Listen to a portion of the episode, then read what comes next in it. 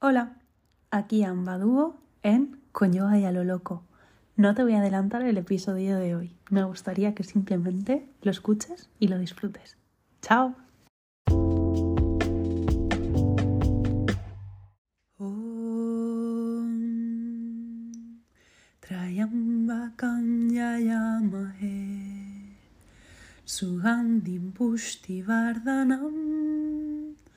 urvarukamiva vandanan mrityor Mukshiyamamretat Om Trayambakam Yayamahe Sugandhim Pushtivardhanam Urvarukamiva Vandana Mrityor Mukshiyamamretat Mrityor Mukshiyamamretat Mrityor Mukshiyamamretat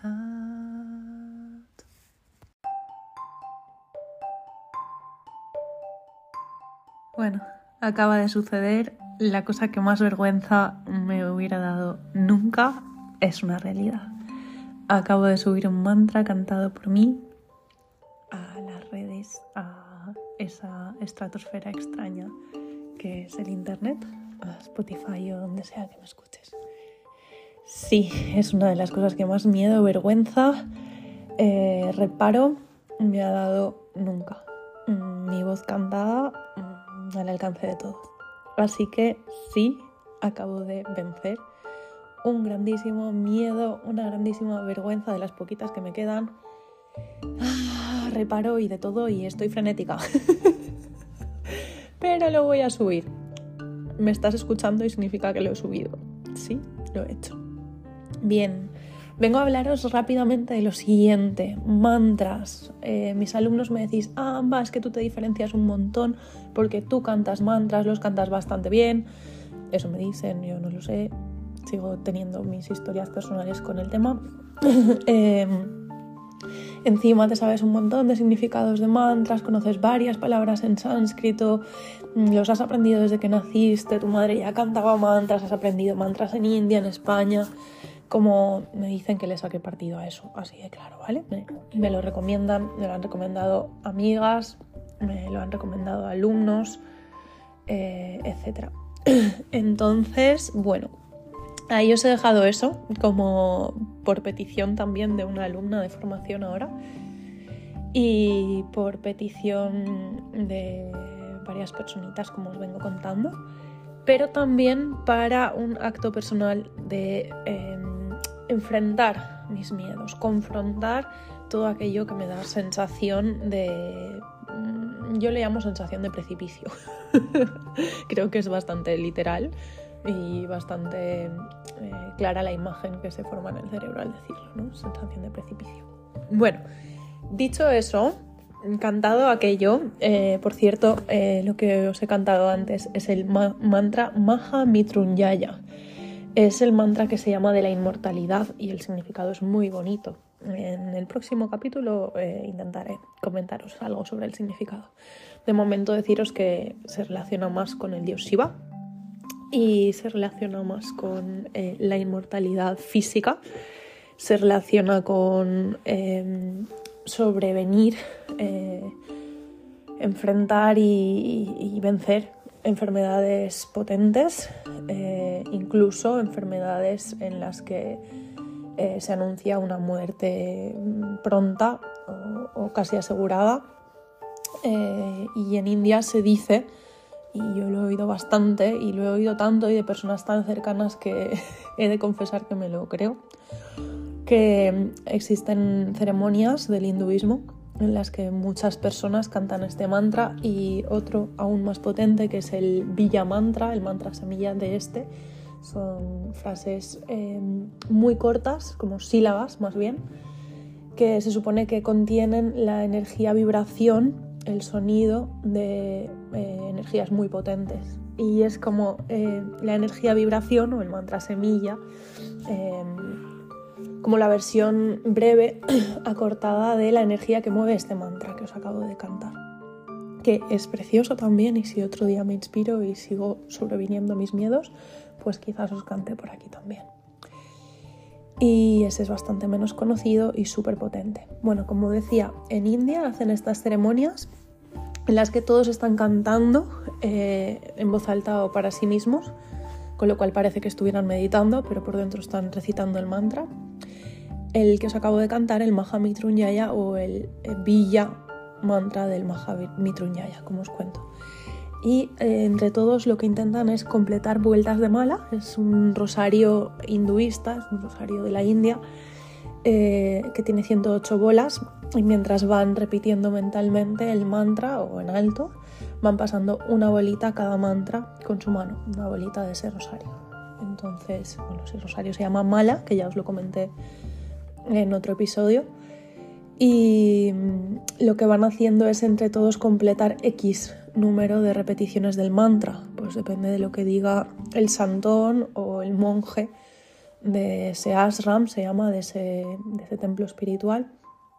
Eh, pues yo qué sé, 108 veces, eh, 1008 veces, 108.000 veces etcétera, etcétera. Entonces son ceremonias en las que pueden estar toda una mañana, todo un día, un día y una noche velada sin dormir, tres días eh, haciendo turnos, etcétera, etcétera, para mm, repetir X número de veces el mantra entre todos, todos con el propósito de sanación de una persona. Muchas veces son personas que, que están desahuciadas, que están esperando ya la muerte sin tener ningún tipo de esperanza. Entonces esto se utiliza como último recurso. Y a mí me contaba una persona de bastante confianza, se llama Mandip, un, monje hinduista, también profesor de meditación, etcétera, que mm, bueno, que muchas veces surte efecto, que muchas veces dejan de estar desahuciados porque empiezan a ponerse bien, a ponerse bien y se vuelven personas sanas. No es que no se mueran, sino que mm, pues eh, luchan la enfermedad le pueden. Entonces son cosas muy fuertes que vives en India y a veces dices, me lo creo, no me lo creo. Esto va en contra de mi pensamiento racional, eh, esto va en contra de mi idiosincrasia em, de Occidente. Pero dependiendo de quién te lo cuenta, cómo te lo cuenta y, y ves el sitio y estás en el sitio en el que eso se hace, yo he estado en un pequeñito ashram en Rishikesh donde esta ceremonia se hace y se hace a menudo. Eh, pues claro, no creértelo es un poquito más difícil. Pero bueno, fuera de esto, que es bastante personal, hoy os quería hablar rápidamente de mantras que la vida me ha hecho crear. ¿Vale? Y estos no son en sánscrito, no son en el idioma antiguo de la India, no son mm, en ningún idioma extraño que no podamos comprender las personitas de a pie de España o de habla hispana o occidentales, mm, no. Son mantras en nuestro propio idioma. Mm, en mi caso, en español. En el tuyo, pues en portugués, en chino o en el idioma que tú tengas como idioma materno. Entonces os voy a decir unos poquitos. Uno de mis mantras y la anécdota detrás es la palabra gozo. La palabra gozo para mí fue mantra eh, cuando, disculpad, cuando estaba en un momento de mi vida muy fuerte, muy, muy fuerte, que a mí me coincidió con la dichosa cuarentena. Qué raro, ¿verdad? ¿Cuántas historias de la cuarentena tienen que venir? Pues mi historia de la cuarentena también es muy fuerte. No voy a entrar mucho ahí, pero muchas circunstancias personales, eh, familiares, laborales, económicas, mm, de todo tipo juntas, sentimentales, de todo tipo juntas en las que yo me hundí pero que me hundí, me hundí, me hundí. Y lloraba en la bañera y no veía la luz. Y hubo un momento en el que pude observarme a mí misma, yo tenía 29 años, si no recuerdo mal, pude observarme a mí misma y pude darme cuenta de, de, lo que estaba representando en ese momento, el papel que estaba representando. Salí de mí, puse en práctica lo que yo llamo la conciencia testigo, que la vengo practicando ya muchos años en meditación pude salir de mí, pude ser testigo de lo que yo estaba representando, de lo que yo era en ese momento y me di cuenta de que yo representaba el drama, que yo estaba con casi una depresión o con una depresión momentánea muy fuerte, llorando mucho, sintiéndome muy desgraciada, muy víctima de la existencia por todos los lados y muy enfadada y muy rabiosa y muy todo. Y la palabra que para mí resumía eso, porque a mí me encanta trabajar con las palabras como símbolos y como resúmenes energéticos de muchas cosas, era drama. Yo me di cuenta de que yo estaba representando drama. Entonces el siguiente paso que hice, todo esto con ejercicios con libreta yo solita, fue em, decir, bueno, pues este drama, ¿de dónde viene? Y me fui dando cuenta de que ese drama mm, se lo podía atribuir a personas, circunstancias, el gobierno, el COVID, mm, yo qué sé, los bancos o lo que yo pudiera querer, querer en ese momento, pero en última instancia la que era muy responsable de ese drama era yo porque yo siempre tenía la opción de reaccionar de una manera u otra ante las cosas y ante todo lo que me sucedía mm, habían otras personas, otras circunstancias, otros organismos, pero también estaba yo siempre. Y yo era el factor común en todas esas circunstancias. Eh, los otros factores cambiaban, pero yo siempre estaba. Entonces dije, me voy a responsabilizar de mi propio drama. Entonces, si he visto tan clara esta palabra que resume mi posición en este momento, que es drama, qué palabra quiero utilizar como un mantra, con el poder que tienen los mantras en sánscrito, ¿por qué no? Eh, los mantras que yo trabajo en yoga, para polarizarme y salir de esto que he creado hacia otra realidad que puedo crear también. Igual que he creado esta, puedo crear otra mm, más agradable. Entonces me vino rápido la palabra gozo y bueno, no me voy a enrollar más, pero la palabra gozo para mí fue un mantra súper potente porque me lo repetía mentalmente. Enseguida que me pillaba vibrando eh, drama, eh, me ponía a vibrar, a vibrar gozo, a crear gozo, a meterme en situaciones que me hicieran sentir gozo, aunque fueran diferentes a las que yo había experimentado hasta ese momento, aunque me dieran un poco de vértigo o vergüenza. Eh, y fue espectacular eh, mi tiempo del mantra gozo, en el que ese mantra me hizo mucha falta y lo creé como mantra y tomé mano de él y me funcionó. Así que te lo regalo, si te sirve. Eh, no voy a, adentrarme mucho más en el resto, porque quiero que el episodio sea breve, me encantan los episodios breves. Sin embargo, os voy a adelantar que otro mantra poderoso para mí ha sido palante. Fijaros que está mal dicho y todo ni siquiera es para adelante, no es pa'lante, como lo diría mi padre, que es andaluz. Pa'lante, amba, pa'lante. Chiquilla, pa'lante, diría, ¿no? Eh, chiquilla, pa'lante. y me gusta mucho de mi padre que él, al ser andaluz, a veces utiliza muy pocas palabras, pero muy fuertes, en intención. Entonces, em, a veces me oigo utilizando palabras de las que mi padre dice casi casi así como mantras y yo creo que esa me vino, ni siquiera creo que la asociación de que me viene probablemente mi padre la estoy haciendo ahora, pero ni siquiera en conciencia de dónde me vino. Eh, era un momento de mi vida en el que había mucho, mucho, mucho, mucho sucediendo también. Y tenía la sensación de que si me ponía a gestionar y a integrar y a digerir todo lo que me estaba sucediendo, me iba a colapsar y a nivel energético iba a explotar. Entonces ese palante, palante, palante, palante, como un mantra repetitivo dentro de mí, me dio la fuerza para simplemente seguir y cuando hubiera un momento de más calma y de menos inputs y de menos historia sucediendo por todos los lados en mi vida, ya poder em, digerir, integrar, eh, sacar conclusiones, etc. Hacer un pequeño limpiado, ¿no? Con esto me quedo, esto lo descarto pero en ese momento solamente necesitaba ir para adelante con todo lo que estaba sucediendo y ese mantra fue espectacular. Bueno, otro mantra que ya os dije en otro eh, episodio con lo cual no me voy a adentrar es gracias. Eh, tenéis un episodio entero sobre porque gracias es un mantra poderosísimo y lo amo para mí.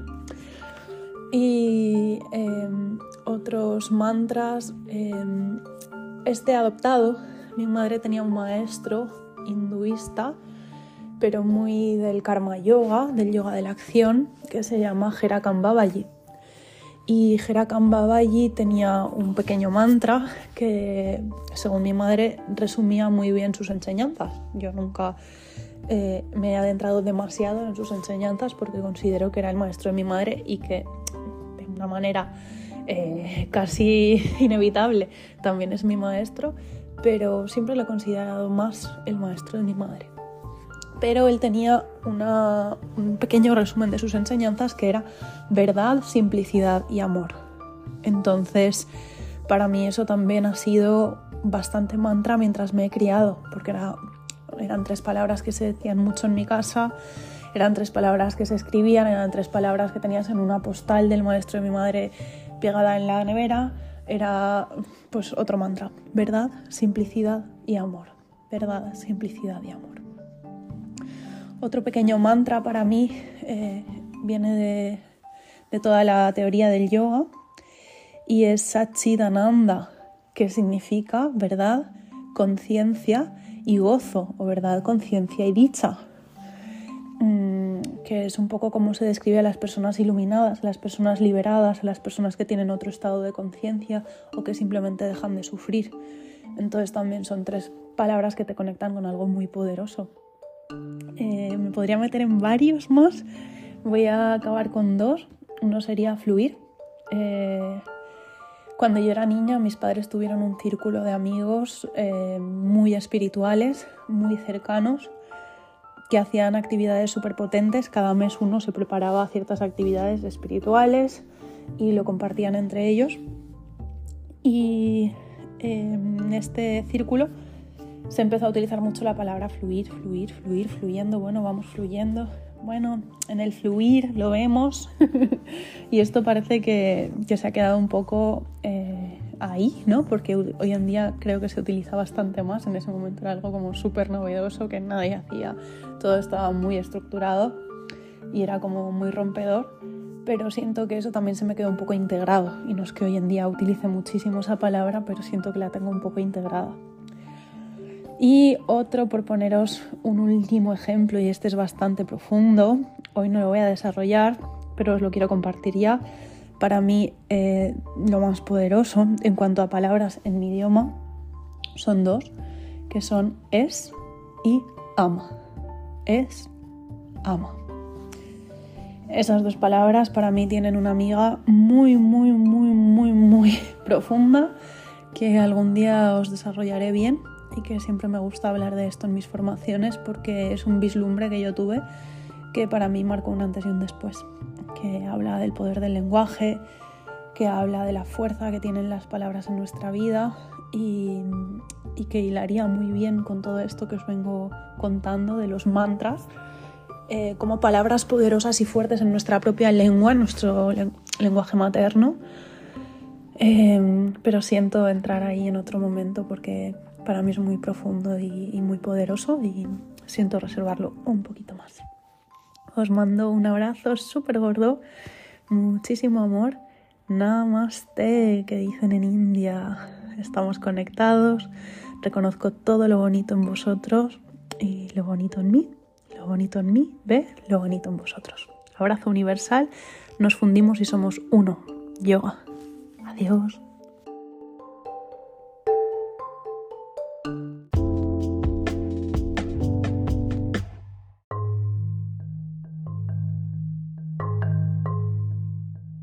Esto es con Yoga y a lo loco y yo soy Ambadugo. Me tienes como Ambadugo en Instagram o con Yoga y a lo loco en Instagram también. Estamos conectados en este espacio-tiempo compartido. Te amo. Chao.